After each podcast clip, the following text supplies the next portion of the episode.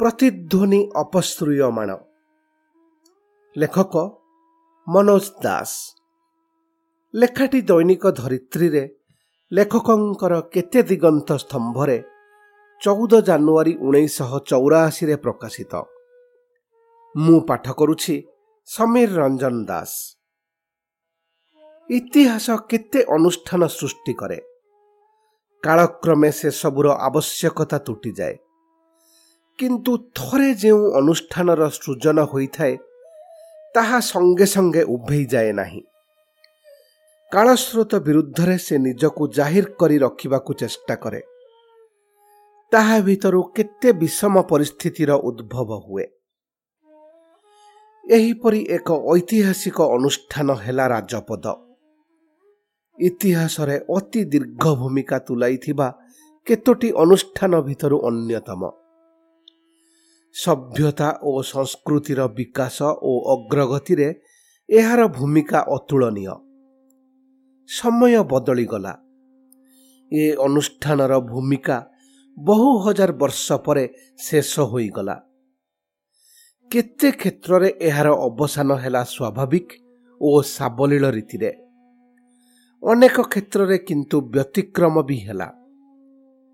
ଏହି ଅନୁଷ୍ଠାନର କେହି କେହି ପ୍ରତିନିଧି କାଳକୁ ତା ନିଜ ମାର୍ଗରେ ଚାଲିଯିବାକୁ ନ ଦେଇ ତାକୁ ଅବା କାମୁଡ଼ି ଧରି ଅଟକାଇବାକୁ ଚେଷ୍ଟା କଲେ।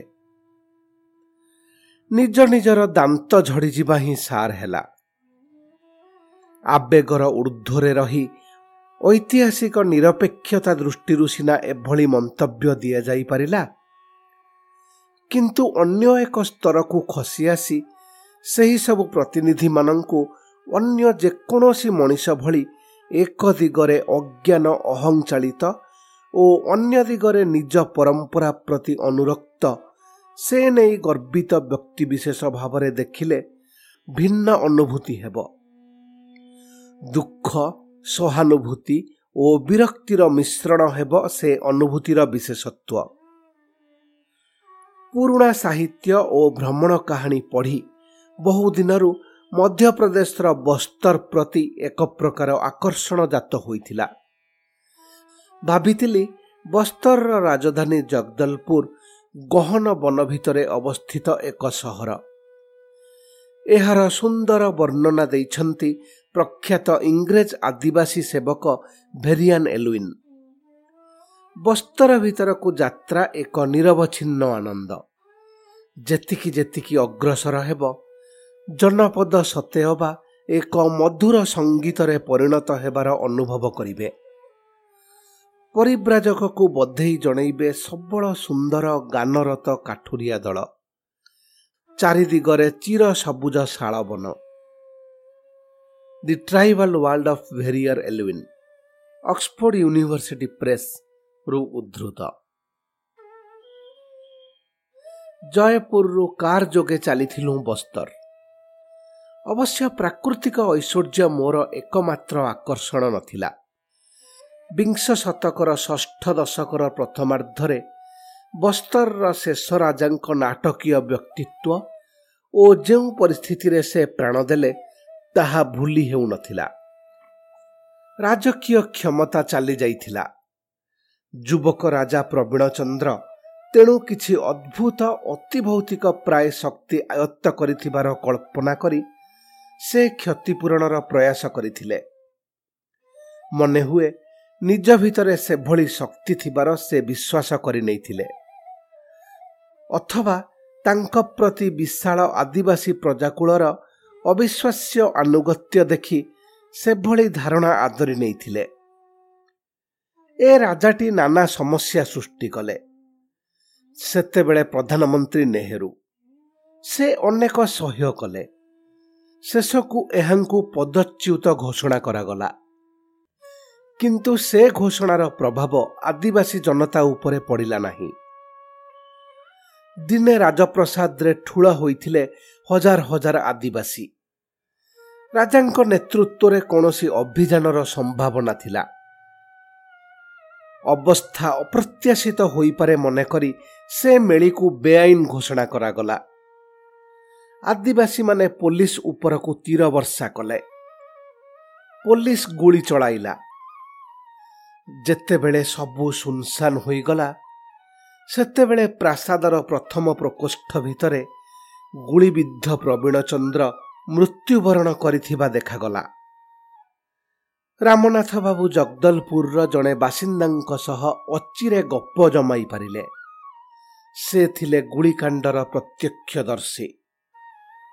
ଆଦିବାସୀମାନେ ଯେ ପ୍ରଥମେ ତୀର ବର୍ଷା ଆରମ୍ଭ କରିଥିଲେ ଏଥିରେ ତାଙ୍କର ସନ୍ଦେହ ନାହିଁ। କିନ୍ତୁ ମହାରାଜା ପ୍ରବୀଣଚନ୍ଦ୍ରଙ୍କ ଦେହରେ କ'ଣ ଦୈବାତ ଗୁଳି ବାଜିଥିଲା? ସାକ୍ଷୀ ହସିଲେ। ତାହା ବିଶ୍ୱାସ କରିବା ସମ୍ଭବ ନୁହେଁ। ସେ ବକ୍ତବ୍ୟ ଶେଷ କଲେ। ଇତିମଧ୍ୟରେ ପଞ୍ଚାନନ ବାବୁ ଓ ଶ୍ରୀମାନ ଅଶୋକ ସହର ଭିତରୁ ଆଉ ଜଣେ ଯୁବକଙ୍କୁ ଗାଇଡ୍ ହିସାବରେ ସଂଗ୍ରହ କରି ଆଣିଥିଲେ। ଚାଲିଲୁ ପ୍ରାସାଦ ଅଭିମୁଖେ। ବର୍ଷ କେତୋଟି ତଳ ପର୍ଯ୍ୟନ୍ତ ଏହା ଥିଲା ସୁନ୍ଦର ଉଦ୍ୟାନ ମଧ୍ୟରେ ବିରାଜିତ ସୁରମ୍ୟ ପ୍ରାସାଦ। ସେ କହିଲେ ଆଜି ପ୍ରାସାଦ ଜୀର୍ଣ୍ଣ ଶୀର୍ଣ୍ଣ। ଉଦ୍ୟାନର ଚିହ୍ନ ବର୍ଣ୍ଣ ନାହିଁ। ପ୍ରବୀଣଚନ୍ଦ୍ରଙ୍କ ରାଣୀ ସହ ରାଜାଙ୍କ ସାନ ଭାଇଙ୍କ ସ୍ତ୍ରୀଙ୍କର ମକଦ୍ଦମା ଚାଲିଛି। ଅତଏବ ପ୍ରାସାଦର ତତ୍ତ୍ୱ ନେବାକୁ କେହି ନାହିଁ। ତେବେ ପ୍ରାସାଦର ପ୍ରଥମ କକ୍ଷ ଭିତରେ ପ୍ରବୀଣଚନ୍ଦ୍ରଙ୍କ ଆଲୋକଚିତ୍ର ପ୍ରତିଷ୍ଠିତ। ସେଥିରେ ଫୁଲ ଧୂପ ଦିଆଯାଉଛି। କକ୍ଷ ଅନ୍ଧକାର ବିମର୍ଶକର ଓ କିଛିଟା ଭୀତିପ୍ରଦ। ରାଜପରିବାରର ଅଧିଷ୍ଠାତ୍ରୀ ଦେବୀ ଦନ୍ତେଶ୍ୱରଙ୍କ ମନ୍ଦିର ଭିତରକୁ ପଶିଯିବା ମାତ୍ରେ ପୂଜକ ଅନର୍ଗଳ ତାଙ୍କ ବିକ୍ଷୋଭ ପ୍ରକାଶ କରିଗଲେ। ମହାରାଜାଙ୍କୁ ହତ୍ୟା କରାଯାଇଛି। ତାଙ୍କ ବକ୍ତବ୍ୟ। ଗତ ବର୍ଷ ବସ୍ତରର ଅରଣ୍ୟ ଭିତରେ ଜଣେ ସାଧୁ ତା ଭିତରେ ପ୍ରବୀଣଚନ୍ଦ୍ରଙ୍କ ଆତ୍ମା ପ୍ରବିଷ୍ଟ ହୋଇଛି ବୋଲି ଘୋଷଣା କରି ଆଦିବାସୀଙ୍କ ନେତା ବନିଯିବାର ସମ୍ବାଦପତ୍ରରେ ପଢ଼ିଥିଲି। ପୂଜକର ସ୍ୱତଃସ୍ଫୂର୍ତ୍ତ ବକ୍ତୃତା ଭିତରେ ଶୁଣିଥିଲି ସେହି ପ୍ରବୀଣଚନ୍ଦ୍ରଙ୍କ ବିକ୍ଷୋଭ। ଚିର ସବୁଜ ଶାଳବନ ବିଲୁପ୍ତ। ବସ୍ତର ରାଜପ୍ରସାଦ ଶୀର୍ଣ୍ଣ ଜୀର୍ଣ୍ଣ। ତେବେ ପ୍ରବୀଣଚନ୍ଦ୍ରଙ୍କ ସ୍ମୃତି ଅଦ୍ୟାବଧି ଏକ ଶକ୍ତି। ଅବଶ୍ୟ ଏକ ପ୍ରଚଣ୍ଡ ଆବାଜର ଅପଶ୍ରୂୟମାଣ ପ୍ରତିଧ୍ୱନି ଭଳି।